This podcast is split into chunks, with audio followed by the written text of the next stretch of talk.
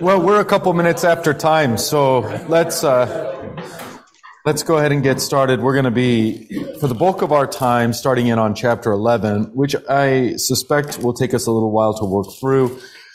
We have the superficial issue of head coverings, um, which really isn't the main issue, but is an issue we want to address. Underneath that is an order of creation issue.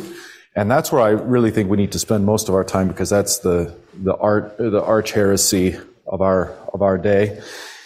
And then aside from that, we've got a bunch of tangents that are interesting to consider. Um, in what sense might the angels, whoever they might be, be offended on account of women not wearing the symbol of authority on their heads?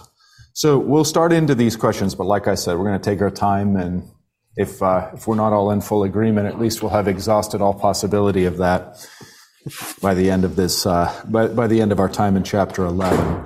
Let's open with prayer. Dear Heavenly Father, pour out your Holy Spirit upon us, for without your Holy Spirit, we will not know or understand your good, perfect, and holy will. Enlighten our hearts and minds according to the truth of your word that in that word we might see Christ shine forth, the very word who indeed becomes flesh for us. We pray your blessings upon each and every man gathered here, upon their families, that you would enlighten their hearts and minds that they might serve their families, proclaiming and preaching Christ and him crucified to all, that all might be saved. In Jesus' name, amen.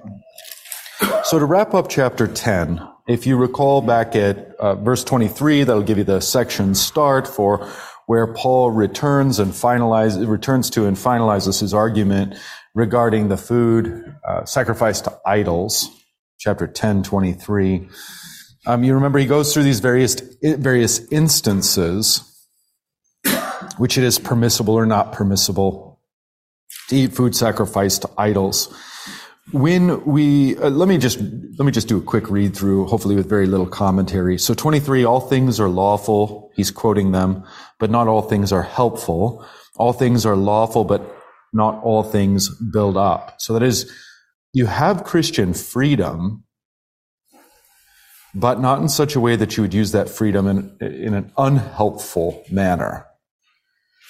You have christian freedom but recognizing that the, in the use of that freedom isn't necessarily going to lead to the building up. So you want it to be helpful and you want it to build up and those things should curtail your freedom.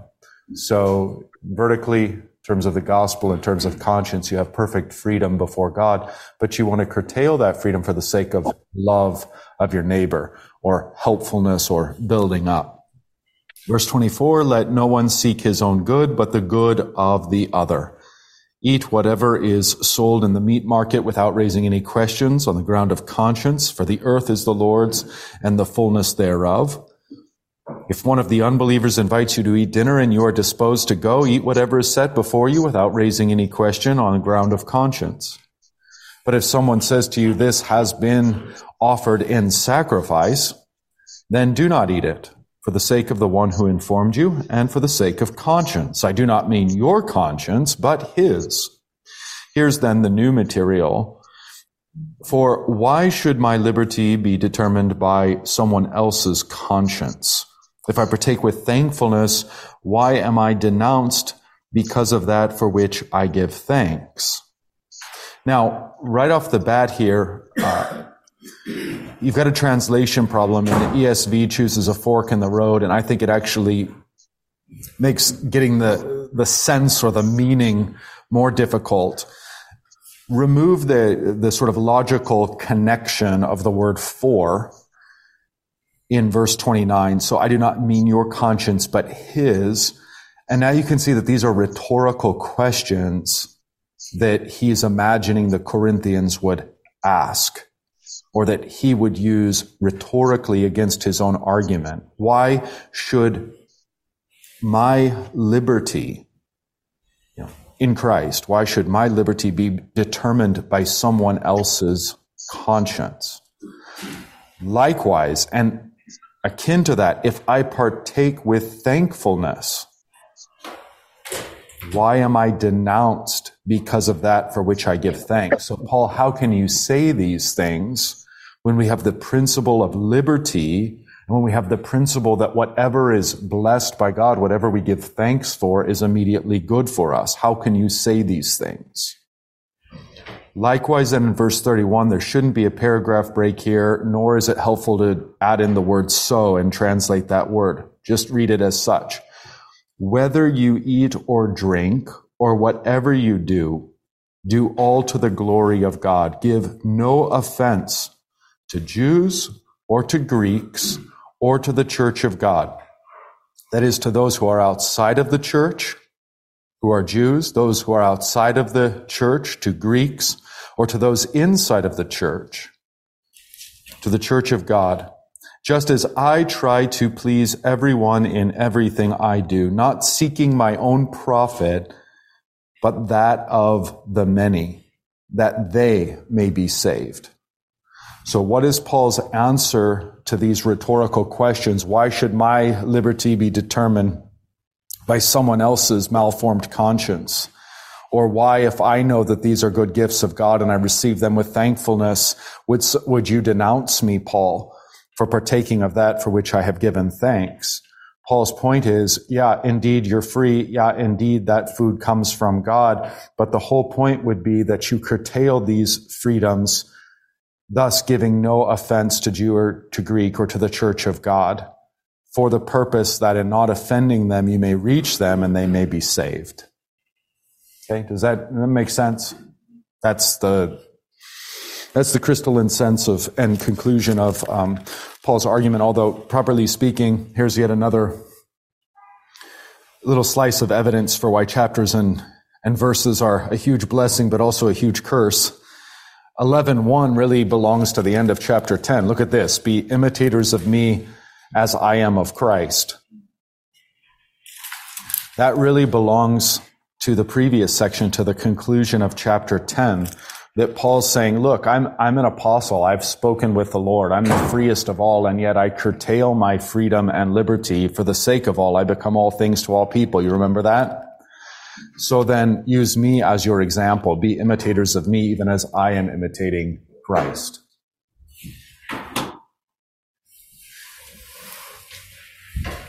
Okay, and that's a, it's good, it's a great transition, and it makes perfect sense with what follows in regard to head coverings um, so for those of you just joining us, chapter 11, verse 1, and I'm just making the case that that belongs properly to chapter 10, to that material, although it does serve as a nice transition into the new material, chapter 11, verse 2. Let's pause there since we've wrapped up this discussion of, you know, generally speaking, most broadly speaking, it's a discussion of adiaphora.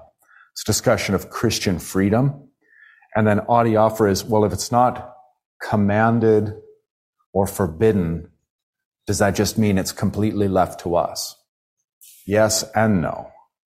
Yes, it's left to us, but no, not if that would affect the salvation of our neighbor. Then we are duty bound to curtail that freedom in Christ, to see it not as, to see it as an adiaphora proper, but not as an adiaphora contextually setting aside that freedom for the sake of winning others to Christ. Any thoughts? Everything okay? Yeah, please. Quick question. Um, is the person who has the weak conscience a brother or an unbeliever? I would say it doesn't matter. Because he includes, um, oops went back too far because he includes in verse 32 Jews, Greeks, and the church of God. I, that covers everyone. And I think that's what it's.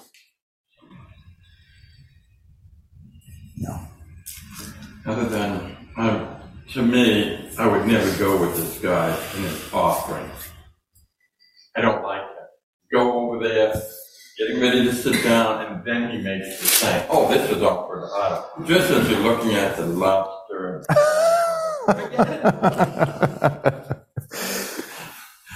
Yeah, yeah. Well, I, and the point is here, you just, you're trying to pay attention to the conscience of your neighbor. You're trying to pay attention to what is going to best serve Christ. And if serving Christ is foregoing, in, in your case, the lobster dinner, I mean, as Paul would say elsewhere, let me never eat lobster again, right? So, setting aside, setting aside Christian freedom. We, of course, applied that to worship because this is the exact framework that Luther uses uh, to in his discussion of worship is we have freedom before God. There's nothing in Scripture that confines what worship ought to look like. I mean, unless you want to say word and sacrament, those elements are non-negotiable. Okay? That's the that's the divine liturgy that is not adiaphora and that is in every time and place of Christianity but the unique setting for that, what musical instruments, what musical tones and uh, melodies are used, all of that's a matter of indifference and so free. But then when we realize that we have to be in unity with each other, that means curtailing some of our freedoms. That means coming together for something that is uh, for the family, for the good. Okay, on to 11. All right, I've gone back and forth for the better part of this afternoon in terms of how to present this. And I thought maybe, maybe best to take the easiest first or the lightest first, and that's the head coverings themselves. It's really not that big of a deal. Um, I, I know it is now, but the more we can get used to just flying in the face of the modern church, uh, the better off we're all going to be. so, so I didn't bring in the commentary. Um,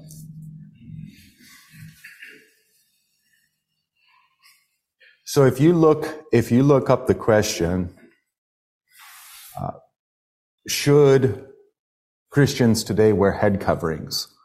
You'll get some variation of this answer. No, because we're not living in first century Corinth. And then you'll get this whole argument that this idea of head coverings is bound to first century Corinth. Hmm. Is that the case? Irenaeus, second century in France, thinks head coverings apply there. Hippolytus, 170 to 235, Rome, thinks head coverings apply there. Tertullian, 155 to 220, Carthage, that's modern day Tunisia, Africa. Thinks head coverings belong there. Clement of Alexandria. Do you know where Alexandria is? Yeah. Egypt, 150 to 215. He thinks head coverings apply there. How about Chrysostom, fourth century, Constantinople, modern day Turkey. He thinks head coverings belong there. And on you go, Augustine, Hippo, Africa, fifth century. He thinks head coverings belong there. Same with every major church father, all the way up to Luther, Germany, 16th century, head coverings belong there. How about here in America? All the Lutherans, all of them, uh, up until uh, what we'll talk about next. How about uh, Calvin, Switzerland, 16th century? Yep, head coverings there. Fascinating how all these people, so surely what happened then to us in the 20th century is we were all in good faith and not under any social duress at all. We just discovered in the Bible that the church had been wrong for 1900 years. That's what happened, isn't it? Yeah, I think not. So I've got no problem whatsoever, even though I'm like a voice in the wilderness, and even though I probably sound like a kook to most modern people in the church, I will gladly stand with uh, countless church fathers from all around the known world in saying, yeah, head coverings are part of the universal uh, teaching of Scripture. Um, what is not adiaphora is that women should be subject to men. What is not adiaphora is that head coverings in the Christian congregation show forth that submission visually. What is adiaphora is what percentage of the head is covered. so I don't really, I don't really frankly care if it's a, a full hijab where we've got to just see the slits of the eyes or if it's a little, uh, you know, wrap tied around the, a head, a headband or something. I don't really care if it's a bow on the head. Um, I, I don't see 1 Corinthians 11 or any other part of the scriptures talk about what percentage of the head needs to be covered. But I do see Paul unequivocally saying that the head needs to be covered. And I see 2,000 years of church history from all fathers of all times and places agreeing with this up until the late 19th and especially the 20th century. So, uh, first wave feminism, usually dated to the middle of the 19th century, um, largely based around women's suffrage, 1848. But the uh, Declaration of Sentiments, you can look this up. And it's basically an attack on patriarchy in the church and in the state. It's an attack on male headship in the church and in the state. It's a satanic document. Go read it for yourself. Uh, the Declaration of Sentiments. Okay, wave two, uh, second wave feminism, usually dated 1963 to the 1980s, is really where head coverings are lost. So Betty Friedan, the feminine mystique, um, and then here you have feminism turn like, okay, well, we've got the vote. Now we're going to go against, hey, women don't need to be wives and mothers. Women should be workers. So they can, uh, so this, and obviously pro abortion uh, is a huge part of this movement. Um, five years into this second wave, you have the, uh, in 1968, you have the National Organization for Women, now, and they have a resolution on head coverings. 1968. This is when it becomes mainstream and when we lose head coverings in the States. Let me read this to you. Whereas the wearing of a head covering by women at religious services is a custom in many churches, and whereas it is a symbol of subjection within these churches, now, NOW, recommends that all chapters undertake an effort to have all women participate in a quote, national unveiling, end quote, by sending their head coverings to the task force chairman immediately. At the spring meeting of the task force on women in religion, these veils will then publicly be burned to protest the second class status of women in all churches. Okay, that was that. And all the men in the church crossed their legs and allowed this to happen. And here we are, me sounding like a kook for saying what the church has always taught and always believed, because we all followed now. Uh, the the origin then of this is is uh, is just uh, no more glorious than that and the source of these ideas plainly part of a satanic trend. And then all the, oh, this is just first century Corinth type stuff put on after the fact as a very weak, astonishingly weak attempt to justify our capitulation to a satanic move within culture. Okay, so head coverings, yeah, I think pretty easy. That's why I thought we did. We just tackle those first and get it out of the way. Now, if you want to go with the present majority, which is actually a tyranny of the historical minority, you can, you can be my guest. But I think your company, you'd rather, you'd rather have as your company Luther and Augustine and Chrysostom and Clement and Tertullian and Hippolytus and Irenaeus than you would the authors of the, the authors of the resolution on head coverings, National Organization for Women. It's kind of odd because I'm thinking right now of the Queen before she passed away. She always had head covering. She was never anywhere, inside or out, without her hat that matched the rest of her outfit. Yeah, yeah. I mean, it's still around. You can still find it. And in various places in the world, non-Western places in particular, you can still find it. That's still going on for sure. Um, so what do we do? I, I think we teach. We teach in gentleness, but we teach without compromise. We teach boldly and confidently uh, what the Word of God says. Um, maybe we save our anger and our and our wrath not for the, particularly not for the women in our churches who don't know better, but for those for those men that do. and have deceived themselves and deceived countless others. Or those men that should, if they uh, aspire to the office of the holy ministry but fail to teach this, this very clear part of Scripture. Um, maybe that's where our wrath and our vehemence ought to go. Um, but towards the women, towards you know our mothers and our and our wives and our daughters, uh, I, I think we shouldn't expect them to just right now. They've, they've spent their whole lives, generations, taught and culturated otherwise. I think it'd be foolish to not recognize that and to not operate um, the way we operate in all other aspects of love, where there's where there's error, um, and not not stubborn, hard-hearted, ill-intentioned error, and that's with gentleness and uh, with our own self-control, with our own respect toward women um, as we set this forward. Um, so, so please, please don't go home and berate your, say, hey, honey, new rule this, this Sunday.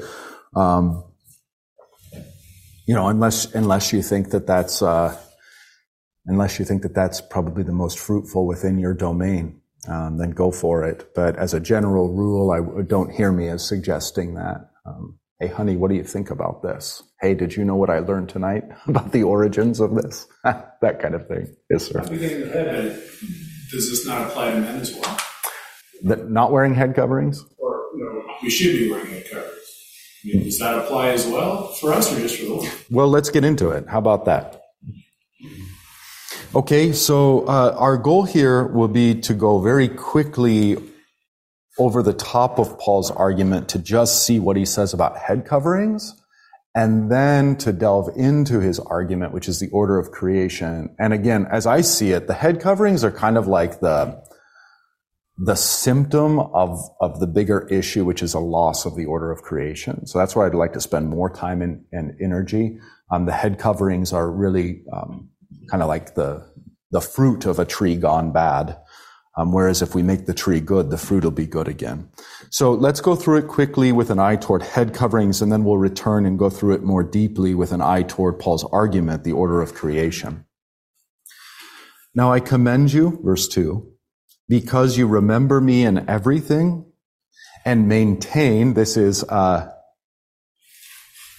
catecheta, this is the um, word from which we get uh, catechism, so the listening and repeating, uh, that's the word that's behind maintain. So you remember me in everything and maintain, are catechized, catechize one another with the traditions, even as I tradition them to you. Here we see um, not, not a distinction that we sometimes use between scripture and tradition, and tradition being something that's not scriptural. That distinction isn't in play here. Paul is saying the tradition is the scripture, is the teaching. So what he has handed to them, the deposit of the faith, so to speak, they are maintaining by and large. And so he's commending them insofar as they've maintained that. Obviously, there are problems in Corinth that he's going to address, but he wants to commend them for maintaining the traditions, even as I tradition them to you. Verse three. But I want you to understand that the head of every man is Christ. The head of a wife is her husband, and the head of Christ is God. Okay, so God is the head of Christ, who is the head of the man, who is the head of the woman. Particularly in view, the husband and the wife. Verse 4 Every man who prays or prophesies with his head covered dishonors his head. So, should we wear hats in church? No. That would be, that would be the other side of the coin, is that men ought not to come into the church and pray with their heads covered. And everything I would say about women wearing their, uh, you know, wearing head coverings just applies on the other side that men ought not wear head coverings. Now we can talk about prophecy a little bit uh, down the road here, so just hold that because that's not preaching as such or engaging, engaging in the capital P prophetic office or capital P prophetic task. We'll touch on that in just a minute. So, not to lose the forest for the trees, every man who prays or prophesies with his head covered dishonors his head. But every wife who prays or prophesies with her head uncovered dishonors her head, since it is the same as if her head were shaven. So covering the head equals the shaven head. Now, sure, in the original context, this was disgrace, and this was uh, sometimes done in some places as a punishment for women who were caught in uh, prostitution. As part of their punishment, their heads would be shaved. So, a shaved head is generally seen as a shame on a woman.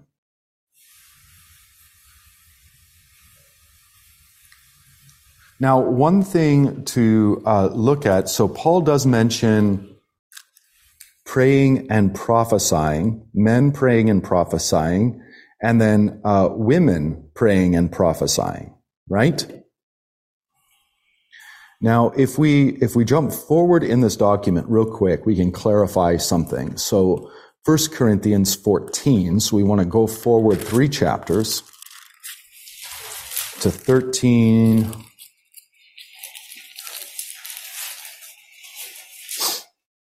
Wait a minute. Did I write down the wrong reference?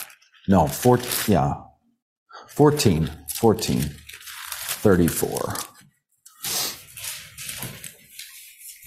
Okay, so obviously we're, we're jumping ahead here. And let's look at, let's look at 26 and just get a run up.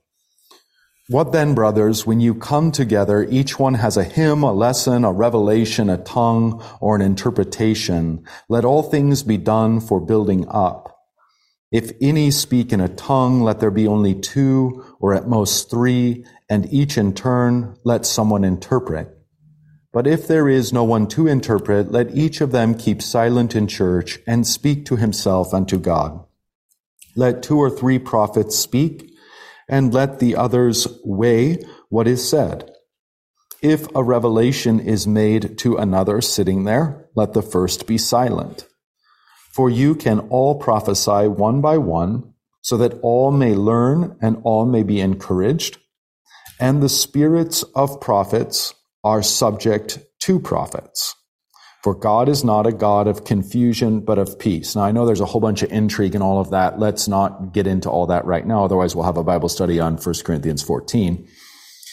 As in all the churches of the saints, verse 34, the women should keep silent in the churches, for they are not permitted to speak, but should be in submission as the law, the Old Testament scripture, also says. If there is anything they desire to learn, let them ask their husbands at home, for it is shameful for a woman to speak in church. Okay. Then, as we go back to chapter 11 and we read of men praying and prophesying, women praying and prophesying, we can be sure that this is a kind of prophecy that, at least on the part of the women, is not taking place in the church. Otherwise, Paul's contradicting himself. So, what kind of prophesying could a woman be doing? If a prophecy, if a prophesying is any kind of explication of the Word of God or application of the Word of God to the present circumstances, a woman could do this in a general public venue like Priscilla did. Uh, Priscilla and Aquila were quote unquote street evangelists, but would um, prophesy, teach in public. Likewise, uh, older women, we've already seen, are admonished to teach the younger women what the Word of God says. That's a form of prophecy, as the in the wide sense, as Paul's using it here.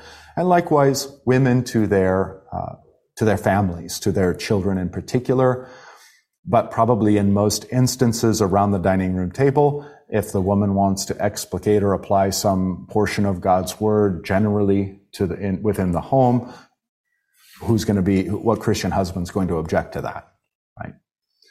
The key here would be seeing the consistency between Paul in 1 Corinthians 14 and 1 Corinthians 11, that when we're talking about women and men prophesying, or at least women in this case, we're not talking about them prophesying within the context of church or within the formal church service.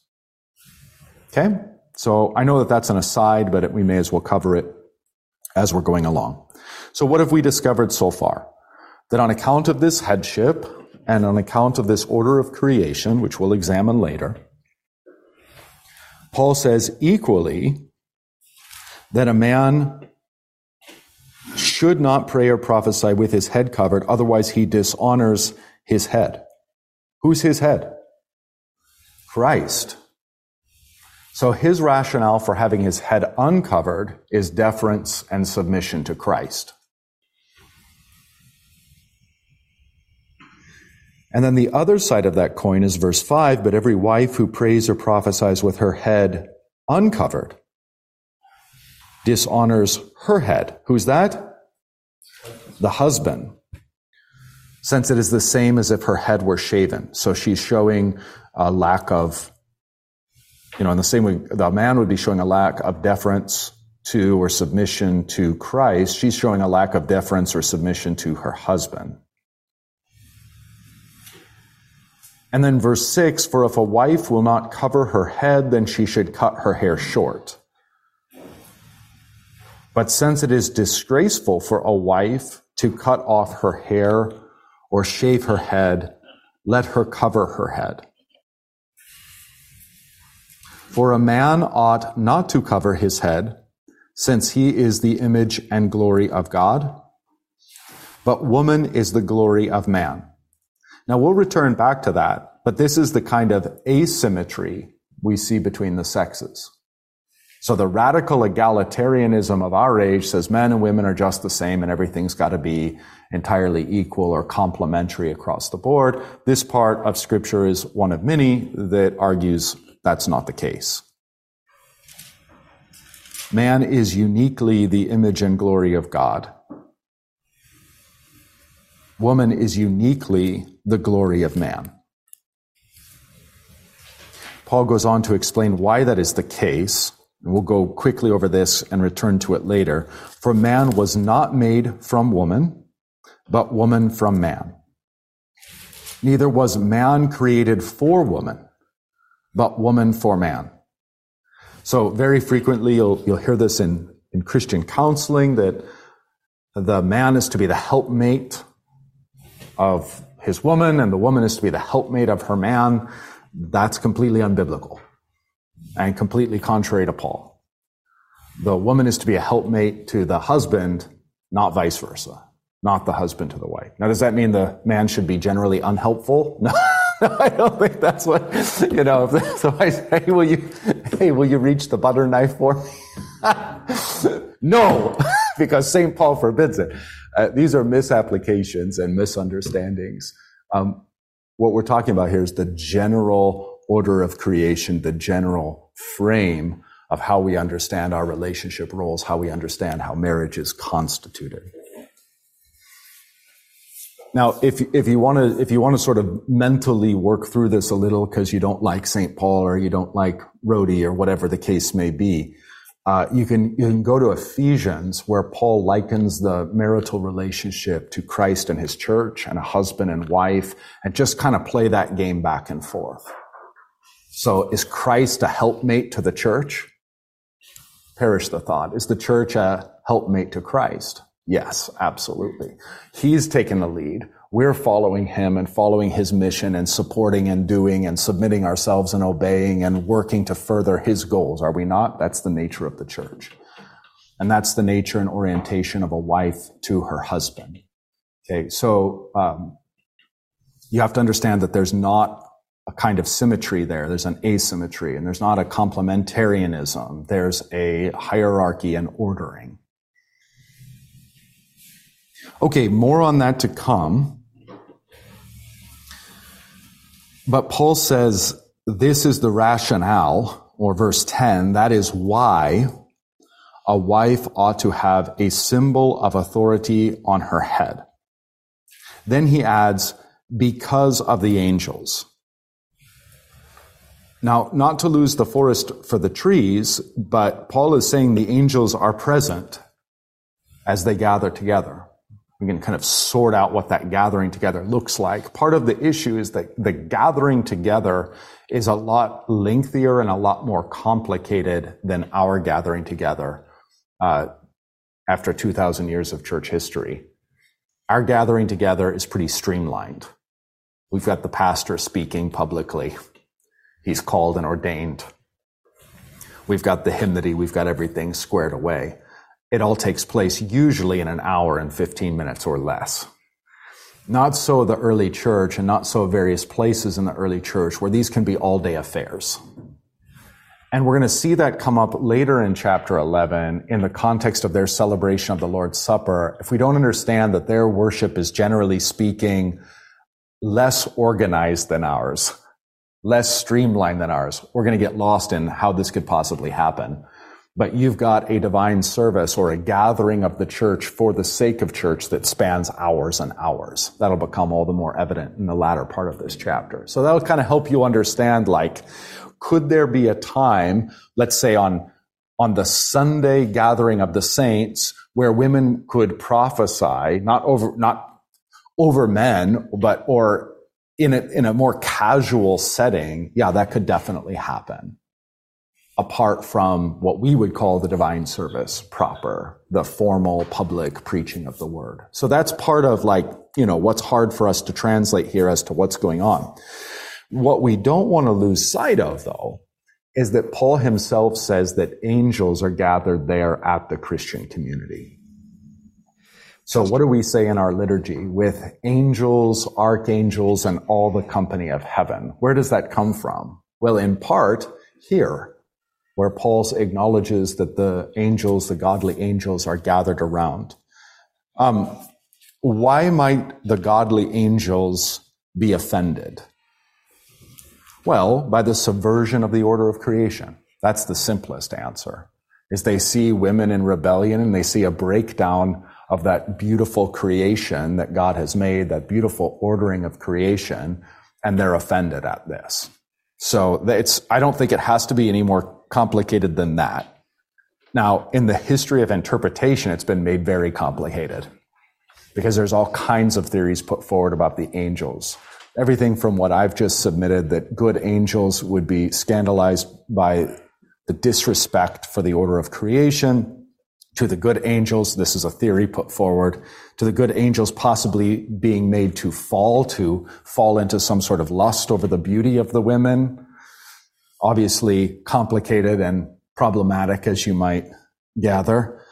Um, possibly fallen angels. Now, this is harder to imagine that fallen angels would come gather around the church of God, but that fallen angels would take advantage of this and try to further drive this sinful wedge between husbands and wives and who knows what else.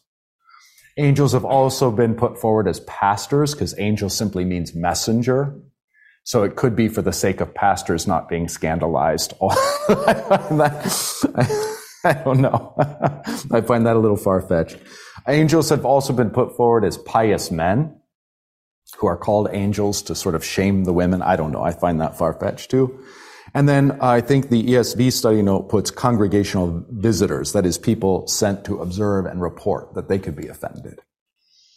All right. Well, I think that the view that I've put forward for you is probably the simplest, easiest, and most likely to be correct. But Paul bringing to mind that the worship isn't done in a vacuum. It isn't done just with your eye, with what your eyes see. The Father is there, Christ is there, man is there, women are there, and so are all the angels. Now, an even more beautiful picture of this, if we, if you don't, if you'll permit a quick field trip, um, keep your keep your hand here, a bookmark here. Let's go to Hebrews 12. This will further tie into our previous discussion of worship. And so, if you if you disagreed with me there, or want to know more about these angels, the nature of worship, uh, Hebrews 12 will give you a fantastic glimpse into this.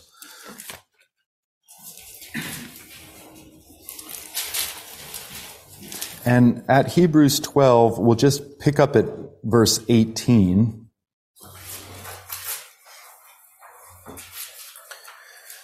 Here the author writes, For you have not come to what may be touched, a blazing fire and darkness and gloom and a tempest and the sound of a trumpet and a voice whose words made the hearers beg that no further messages be spoken to them. What's in view here? Sinai and the first covenant. Okay, this is the delivery of the covenant uh, through Moses. So what may be touched is that mountain. Now, if you touched it, you were going to die. And it's also physical and obvious to the senses, and that factors in. You have not come to what may be touched, a blazing fire and darkness and gloom and tempest and the sound of a trumpet and a voice whose words made the hearers beg that no further messages uh, be spoken to them. All of that is biblical descriptive of Sinai and the first covenant. Verse 20, for they could not endure the order that was given. Even if a beast touches the mountain, it shall be stoned. Indeed, so terrifying was the sight that Moses said, I mean, imagine this. Moses, who had been face to face with God in the burning bush. I tremble with fear. But you have come to Mount Zion. Now, this is a contrast of the two covenants. So if you know that's the first covenant, you already know what the second covenant is, don't you?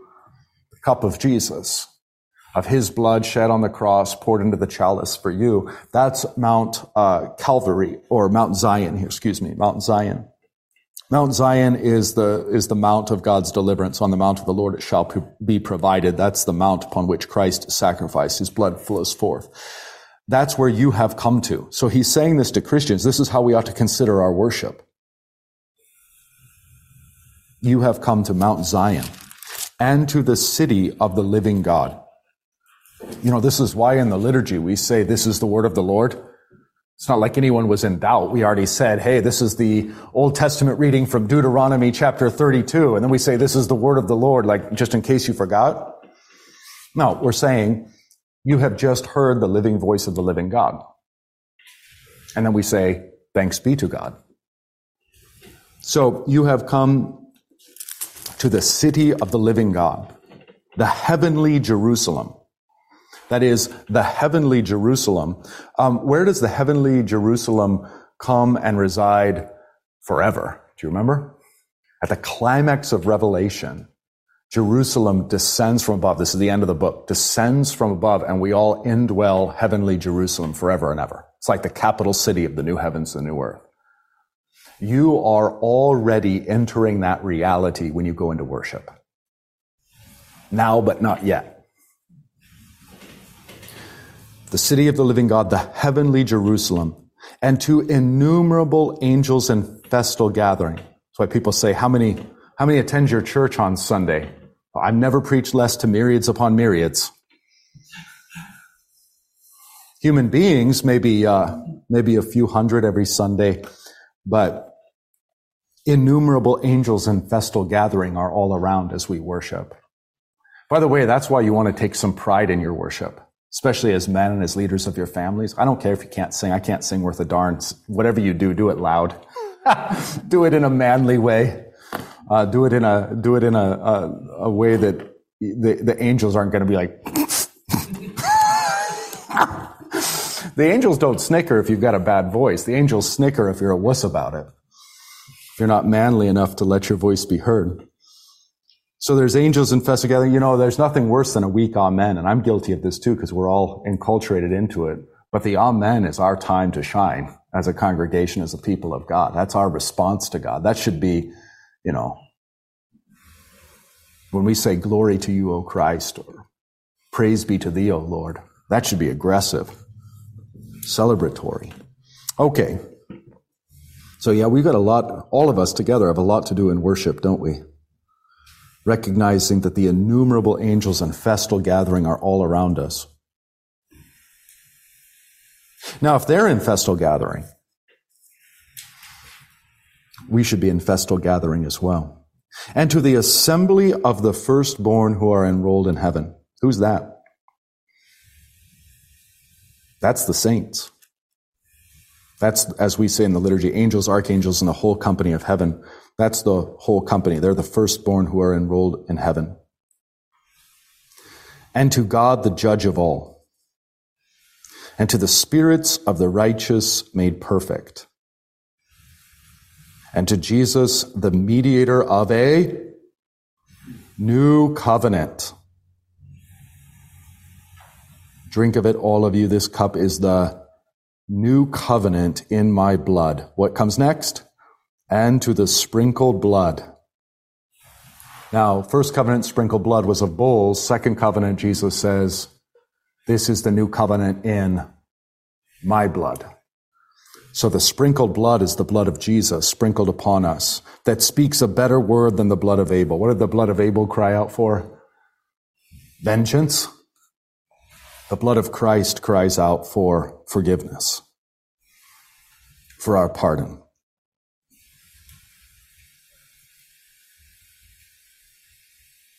See that you do not refuse him who is speaking. For if they do not escape when they refused him who warned them on earth, much less will they escape if we reject him who warns from heaven. In other words, whose voice are you hearing in the divine service? Or as Paul said, or as Christ said to his apostles, whoever hears you hears me. So it's the voice from heaven. You know, in that vision of Isaiah where the seraphim, he sees the vision of heaven and the seraphim grabs the tongs and takes the burning coal from the altar and places it to the lips of Isaiah and we think, oh, wouldn't that be cool? Rhodey's such a letdown compared to a seraphim with six wings. Ah, yeah, but you're not seeing with the eyes of faith. Because it's not a seraphim with six wings taking a coal, it's the Lord himself taking his very body from the altar and putting it to your lips. It's infinitely higher than what Isaiah experienced, but accessible only to the eyes of faith. That's why the church from the earliest days put the Sanctus, the song of the seraphim in Isaiah 6 as part of the communion liturgy. Holy, holy, holy, Lord God of Sabaoth. Heaven and earth are full of your glory. That's what the angels were singing in Isaiah 6. That's why we sing it in the liturgy to remind ourselves that we're in the presence of that same divine throne, that same living God, those same seraphim and angelic beings. And what's being given to us is not mediated by angels, but mediated by Christ himself. Not merely a coal from the altar, but the very body and blood of the Son of God given to us. So, I mean, mind blowing stuff unbelievably mind-blowing stuff. And if you, if you understand that, that that's what's going on in the worship, because you understand the Bible, then that's going to rule out a whole bunch of nonsense worship practices that go on in the church today, isn't it? Okay. Maybe that's enough on that, since this is a field trip after all and not a study of Hebrews. So then back to 10, Paul's saying, look, given that this is where you are when you gather together, then that is why, uh, 1 Corinthians 11:10, that is why a wife ought to have a symbol of authority on her head because of the angels, lest these holy ones be scandalized by, by effectively her irreverence. I mean, does this sound like Adiaphora so far? Does it, does it sound like something bound only to Corinth so far? Okay, 11. Nevertheless, in the Lord, woman is not independent of man, nor man of woman. Contrary to the declaration of sentiments, contrary to the feminine mystique, contrary to the resolution on head coverings, contrary to all of feminism, Woman is not independent of man nor man of woman. For as woman was made from man, remember Eve taken from Adam's side, so man is now born of woman. That's true. Every last one of us have mothers. And all things are from God. Judge for yourselves. Is it proper for a wife to pray to God with her head uncovered? Does not nature itself teach you that if a man wears long hair, it is a disgrace for him? But if a woman, if a woman has long hair, it is her glory. For her hair is given to her for a covering. So Paul's saying there's this natural covering that even God himself puts upon a woman. And when a man tries to grow that covering, everyone says, and not in a good way usually, dude looks like a lady.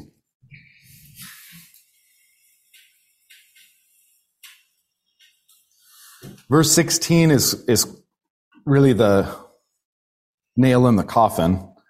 If anyone is inclined to be contentious, we have, we have no such practice. That is, we're not, you, you won't find us in agreement with you. So if anyone is contentious and advocates that women should pray with their heads uncovered, just know we have no such practice, nor do the churches of God. Again, does that sound like, just in Paul's mind, does that sound like adiaphora to you? I, I cannot see it. I cannot see it. I think Paul would be like, Did you listen to anything I just said?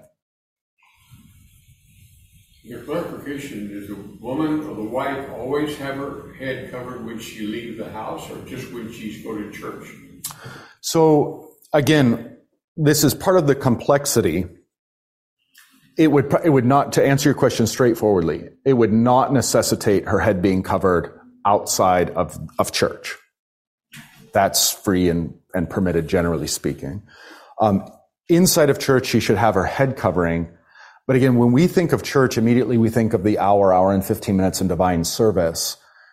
Church would, if we expanded, I know this is a bit anachronistic, but if you expanded all the way through like Sunday school hour for us, kind of maybe even put in a potluck, and a bunch of hanging out. That's closer to what church is. Women should have their head covered then. Um, do women prophesy? That is, do they teach the scriptures uh, in the context of Sunday school? Absolutely. What about having coffee? And the women are instructing each other, or one woman is, is prophesying, teaching the other women around. Does that kind of thing happen? Absolutely. So I think that would be a, a, sort of closer approximation to the context of Paul, where women can pray and prophesy within the larger gathering of the church on the Lord's Day, but not in the divine service particular, not in the formal proclamation of the church, which is why then 1 Corinthians 14 comes in. That a woman ought to be silent. If she has any questions, she ought to ask her husband. She ought to listen in submission, etc., etc. I think, I mean, I don't think, I know that that's the way to harmonize those, and that's the way uh, the, West, the entire Western tradition, for example, has taken that. East too. East too. Yes, sir. How does the Nazarite uh, vow fit into this? Isn't that where the men let their hair grow? Yeah, it's the exception proves the norm. It's this wild exception that a razor ought not touch the head, but only under these precise and very stipulated uh, this arrangement of the Nazarite vow. So it stands out as being uh, an act of extremity along with the others. What is it that you can't touch alcohol? Um, I can't remember all the parts of the Nazarite vow. There was a temporary uh, vow and a permanent vow, and Paul took that temporary vow for a time. Mm-hmm. Mm-hmm. Yeah, so that's just the exception proves the norm. Okay, so any questions on head covering per se? Or maybe any of the other details regarding, uh, yes, sir. Oh, yeah, please, sir. Thank you. Um, yes. Uh, does uh, Luther talk about this in any of the catechisms? Or it was just so accepted back then they didn't really have to go into it? Yes, that's true. Luther talks about it um, outside of the catechisms, but not a lot because it is just common practice. Okay. Uh, in the book of Concord, you, uh, as far as I know, there's only this one comment. I'll read it for you. This is from uh, Article 28 on church authority. What then are we to think of the Sunday rites and similar things in God's house? We answer that it is lawful for bishops or pastors to make ordinances so that things will be done orderly in the church, but not to teach that we merit grace or satisfaction for sins. Okay, so if a bishop or a pastor in the church is going to lay down any ordinance and say, hey, this is what we're going to do, um, and it's apart from scripture, it's above and beyond scripture, that's the point. This is what we're going to do. He can't bind salvation to that. He can't bind consciences. That's the first and most important principle. He can't teach that we merit grace or make satisfaction for sins by o- obeying this. So they continue, consciences are not bound to regard them as necessary services and to think that it is a sin to break them without offense to others. So in 1 Corinthians 11:5, Paul concludes that women should cover their heads in the congregation And in 1 Corinthians 14:30 that interpreters be heard in order in the church and so on. So the argument being these are ordinances and they should be obeyed. No one may teach that consciences are bound, that they're necessary for salvation. It continues, it is proper that the churches keep such ordinances for the sake of love. Notice how we've talked about that, like binding our freedoms, keeping order, keeping ordinances for the sake of unity and for the sake of love of the neighbor. So that's the larger principle here. It is proper that the churches keep such ordinance for the sake of love and tranquility to avoid giving offense to another so that, in, so that all things be done in the churches in order and without confusion. Uh, 1 Corinthians 1440. So as you can tell from these references, 1430, 1440, we're going to come up against these principles again. It is proper to keep such ordinances so long as consciences are not burdened to think that they are necessary to salvation or regard it as sin if they are changed without offending others. For instance, no one will say that a woman sins who, here you go, Radford, goes out in public with her head uncovered as long as no offense is given. No. So that'll give you a flavor for um, where the Lutherans themselves were at in the 16th century on those questions. Pastor? Yes, sir. Um, it seems to me that you've made the case that this, the same reason that Paul lays down in First Timothy's chapter two, I believe, for women not being pastors is the, based in creation and the order of creation mm-hmm. is the same argument being used by Paul here mm-hmm. in this uh, passage.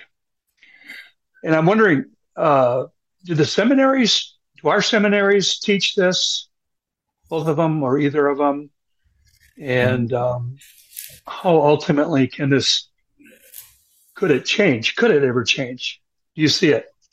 Yeah, I think it can absolutely change. Um, obviously, God's word is powerful to affect all manner of change. And so really, I think that's our goal is, you know, as men is to say, hey, this is what God's word says.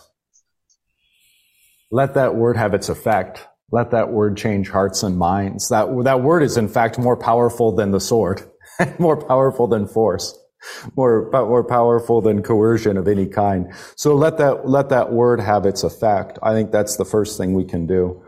Um, the short answer is when I was at seminary, no. It was not taught that. I have good reason to believe that in, in the previous several generations, this has not been taught, or generation at least. Yeah, let me hold it there. Generation, this was not taught at the seminary. Um, what we'll do, we're going to meet next week. I see we've got one minute left. My alarm's about to go off, so I don't torment you anymore uh, by going longer. But what we'll do next week is we'll delve into the order of creation. We'll look at uh, Genesis 1. And maybe if we have time and desire, we'll look at 1 Timothy 2 that you mentioned, Brad, and, and really take in the order of creation. Because as I started at the outset, really the head covering business is a symptom of, a, of not, no longer understanding and no longer confessing the order of creation. And really that stems by and large, of course, feminism is what's done this to us, but then we've forgotten or gotten too cowardly in terms of just reading Genesis as it speaks. So you'll remember that Paul says something that is, is very scandalous to ears today, that the woman was deceived and the man was not deceived. So the nature of the sin of Eve and the nature of the sin of Adam are very different. And we'll go look at where Paul's getting that and then what that means for the, ch- for the church uh, throughout history and, and up to our present time. Okay, that's it then out of, uh, for the sake of, of your well-being and mine. Let's uh, close with the Lord's Prayer. Our Father, who art in heaven, hallowed be thy name. Thy kingdom come, thy will be done, on earth as it is in heaven. Give us this day our daily bread and forgive us our trespasses, as we forgive those who trespass against us. And lead us not into temptation, but deliver us from evil. For thine is the kingdom, and the power, and the glory, forever and ever. Amen.